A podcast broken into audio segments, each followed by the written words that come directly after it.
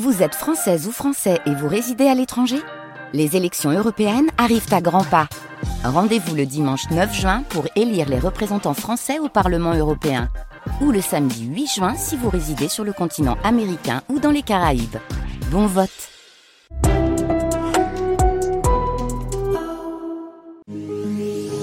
France Musique. Tendez l'oreille. Christophe Delis.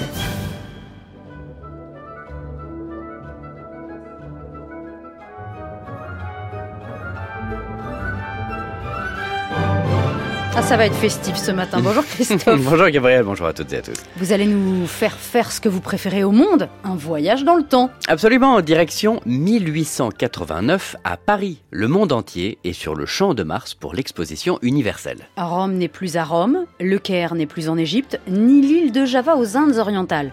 Tout cela est arrivé au champ de Mars. Sans quitter Paris, il sera possible pendant six mois d'étudier à loisir, au moins dans leurs manifestations extérieures, les us et coutumes des peuples lointains. Ça, c'est le musicologue Julien Tierceau qui remarquait ça à l'époque. Pendant six mois, 25 millions de personnes visitent les villages et les pavillons situés le long de la Seine au niveau du Champ de Mars, à l'ombre de la Tour Eiffel nouvellement construite. Et le voyage dans le temps, il est là. On a trois enregistrements qui ont été effectués pendant l'exposition. Un dans un ballon d'observation, un autre dans un labo et un en haut de la tour Eiffel que voici. Tendez l'oreille.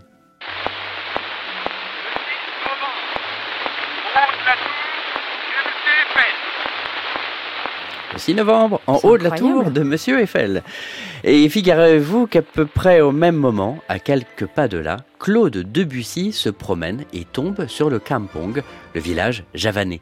En plein champ de Mars, derrière l'entrée avec ses deux tours en pagode, vous aviez tout un village javanais avec une soixantaine d'habitants qui, en plus de sculpter, de tisser et de fabriquer des bijoux, faisaient des démonstrations musicales dans leur pavillon en plein air.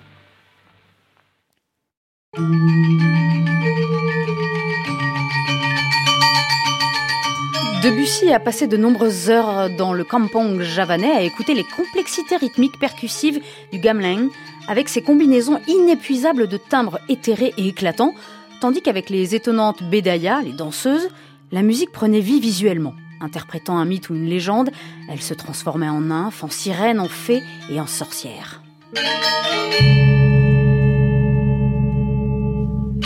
Soudain, elles étaient tirées de leur léthargie par un coup retentissant de gong. Puis la musique se transformait en une sorte de galop métallique au rythme croisé haletant, se terminant par un feu d'artifice de course volante. Les bédayas resteraient alors dans les airs tels des Amazones terrifiées interrogeant l'instant fugace, les secrets de l'amour et de la vie.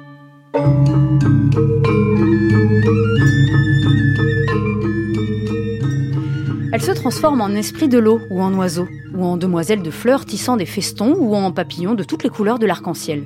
Une mélodie de flûte se fait alors entendre, et chacune des bédayas bat des ailes ou fait flotter ses pétales, et une fois de plus elles prennent vie en rythme en rendant hommage à leur dieu caché. Robert Godet, musicologue et ami de Claude Debussy. Cette observation du gamelan par Debussy va profondément modifier son langage musical puisqu'il va laisser derrière lui tout académisme rythmique et harmonique pour composer Pagode en 1903.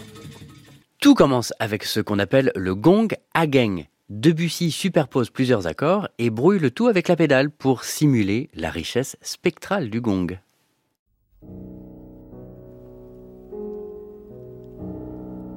Et maintenant, écoutez ce motif. Et on va le comparer avec le motif javanais.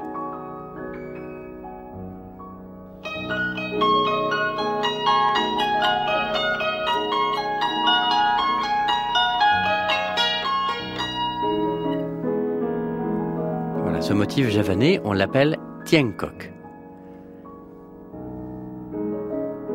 Et maintenant, je vais vous laisser écouter mais sachez une chose, Debussy est très précis dans ce qu'il veut en termes de percussion. Il est très précis dans la façon de frapper les touches.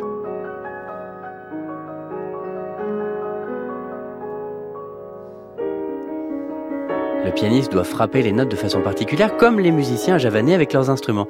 Écoutez les contrastes dans la façon donc de frapper ces touches, comme si on avait plusieurs personnes, comme si on avait tout un gamelan.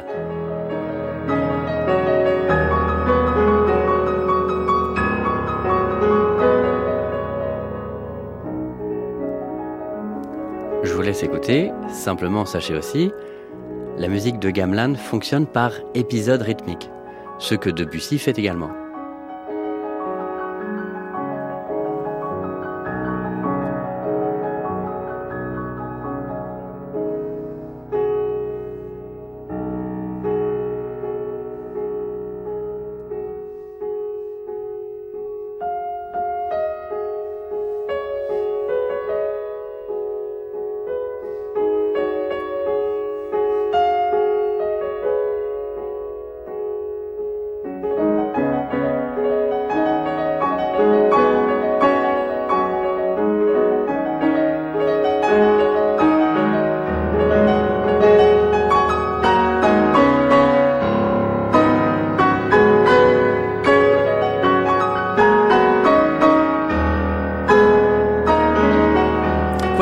On pense que Debussy a inspiré tout son langage euh, d'après les, les gamelans balinés, mais c'est surtout cette pièce-là, Pagode de, de 1903, qu'on peut écouter donc comme, un, comme une sorte de recréation euh, occidentale du, du gamelan euh, baliné. Lui qui se promenait le 6 novembre, pas loin de la Tour Eiffel. Exactement. 6 novembre de quelle année? 1889, l'année de l'exposition universelle. Pagode, la première des estampes de Claude Debussy. Bravo, Christophe, c'est extraordinaire, encore une fois. Ça, c'est parce que je l'ai écrit. c'est vrai. si je l'écris pas, vous le dites pas. Oh, hein. ça c'est vache. Tendez l'oreille, bien sûr, à la réécoute sur notre site et l'application Radio France à la semaine prochaine, Christophe. Bonne semaine.